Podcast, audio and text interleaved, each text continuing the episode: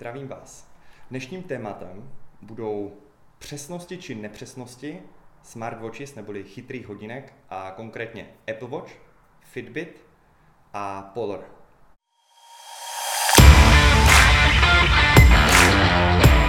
Je důležité si uvědomit, že nástroje, které používáme pro měření výdeje energie či příjmu energie, jsou nedokonalé. Takže když vám vaše hodinky ukážou, že jste spalili XY kalorií, ještě to nemusí znamenat, že jste skutečně spalili přesně to číslo kalorií. Což může být problém, když víme, že to, jestli hubnete, záleží na kalorickém deficitu.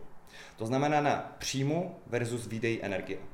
Stejně tak běžně řeším s klienty, že když si píšou jídlo do kalorických tabulek, já vám to řeknu takhle, když si dáte třeba hrst vlašských ořechů a typnete, kolik to bylo gramů a seknete se o 30 gramů, může to být slušný problém. Protože vlašské ořechy v tomto příkladu mají zhruba 740 kalorií na 100 gramů. Když se seknete u sherry rajčátek, které mají 16 nebo 20 kalorií, tak je to v pohodě. Ale když se seknete u tohoto příkladu, u nutely a tak dále, už to dělá větší odchylky a většinou jich bývá více než jedna za den či za týden. Tedy můžete sníst mnohem více kalorií, než jste zohlednili či započetli a pak není divu, že i když jíte relativně málo kalorií nebo pod bazál, tak přesto nehubnete. Ne proto, že by s vámi bylo něco divného, ale jednoduše proto, že nejste přesní a nejste ochotní dělat to pořádně. Já vám neříkám, že si máte do smrti vážit jídlo a psát si ho do nějaké aplikace. Ale když už to děláte a chcete mít nějaký přesah a udržitelnost, není úplně špatné dělat to pořádně, kvalitně a nadrilovat si to tak, že potom i bez těch tabulek a bez té váhy budete mít přesnější odhad. Když to neuděláte, potom nepočítejte s tím, že ta udržitelnost bude taková, jako u mých klientů, kteří jsou ochotní jít do toho skutečně naplno. A teď zpět k těm eh, smartwatches. Uh, hodně lidí, lidí mi říká, že Marťo, já jsem v kalorickém deficitu, ale nehubnu. Příklad číslo jedna uh, s těmi nepřesnostmi v kalorických tabulkách bývá naprosto v drtivé většině případů ten zásadní problém. Ne, že by měli špatný cíl nastavený, ale prostě, že nejsou dost přesní a tedy ten cíl jim nemůže fungovat. Druhý problém bývá právě v tom, když ti lidé, spousta lidí pevně věří, že to číslo, co se mi tady ukáže na těch hodinkách, je skutečně přesné. Tedy já si zacvičím, podívám se, řeknu si, aha, spalil jsem 500 kalorií, tak si dám čokoládu navíc. Ovšem to může být problém. Eh, čím to, že to vlastně nefunguje?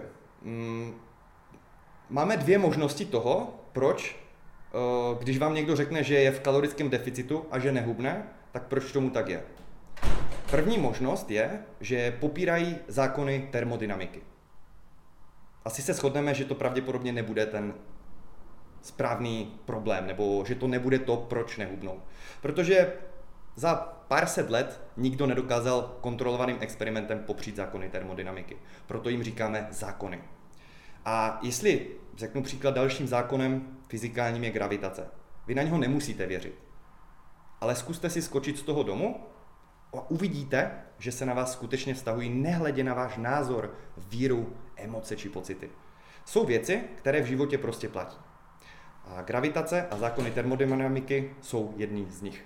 Takže pojďme si říct, že pravděpodobně to nebude ten důvod. Co může být ten druhý důvod? To, co už jsme si řekli. Nástroje, které používáte pro měření výdeje energie, nejsou tak dobré, jak si myslíte. A proto Třeba když nejste přesně v těch kalorických tabulkách jako příklad, tak vám to nemusí fungovat tak, jak byste si pravděpodobně představovali. Tak, eh, teď si pojďme říct, že v roce 2018 eh, byla, proběhla jedna studie, kterou uvedu potom případně do komentářů. Podívejte, když budete třeba tohle poslouchat na eh, Spotify, tak mi třeba napište, já vám ty studie můžu poslat, protože ne všude se dají dát do komentářů ty odkazy na ty studie, ale třeba na YouTube Eh, nebo na Facebooku Martin Barna Online Výživa a Fitness, to určitě najdete. Doporučuji obojí sledovat. Dávám tam skutečně hodně obsahu.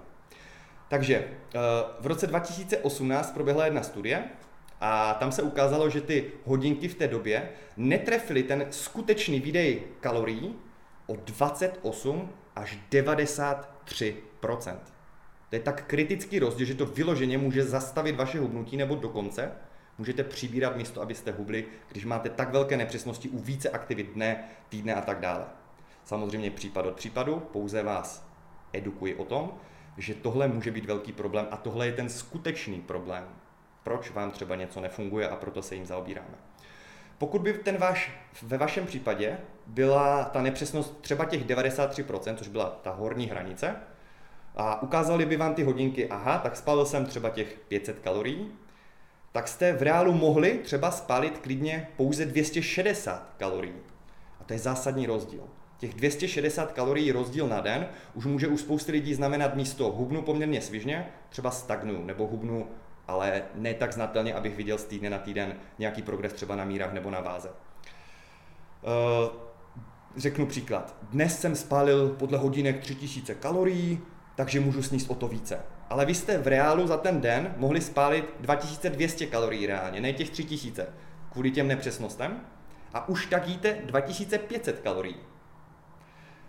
Plus nepřesnosti toho zápisu, kontroly jídla navíc a tak dále. Takže místo, abyste byli v tom deficitu, tak máte ve skutečnosti kalorický přebytek a ten den nebo ten týden, pokud to bereme, samozřejmě hubnout nemusíte. A zase Není to problém toho, že by s vámi bylo něco divného nebo jste popírali zákony fyziky, je to prostě o té metodě nebo o limitacích těch eh, aplikací eh, či těch nástrojů, které používáte. Ale Martine, to jsou ty staré hodinky z 2018, co ty novější?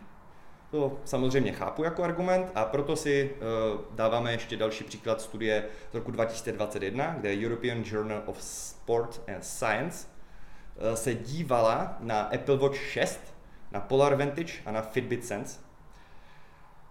Apple Watch byly nejlepší v měření tepové frekvence, ale upřímně řečeno, všechny ty hodinky dopadly poměrně dobře v tom měření té tepové frekvence. Ovšem, v ohledu měření výdeje energie, tedy těch kalorií, kolik jste spálili za aktivitu za den a tak dále, dopadly hodně špatně. Byl tam 15 až 25% variační koeficient. To je skutečně hodně. Znamená to velkou nepřesnost a nespolehlivost, řekněme, pro naše praktické účely, když beru eh, práci s klienty. Pokud, pojďme si to nějak zhrnout jednoduše eh, v laickém jazyce. Pokud nehubnete, nejste prostě v kalorickém deficitu. Pokud věříte, že v něm jste a na základě čísla třeba na hodinkách nebo čísla v kalorických tabulkách, bude problém v nástroji a ve vaší přesnosti. Přesnosti těch hodinek nebo zápisu do těch kalorických tabulek. A spíše tohle bude skutečný problém, který byste měli řešit, zaměřit se na něho a přinese vám to výsledky, než abyste si řekli něco jako mám nějaké metabolické poškození, je se mnou něco špatně. A nebo prostě není to pro mě, nebo mám špatnou genetiku. Nikdo nemá špatnou genetiku. Eh, všichni se asi shodneme na tom, že všichni můžeme umřít hladem. To znamená, všichni můžeme zubnout tělesný tuk. Be effective. Fight on.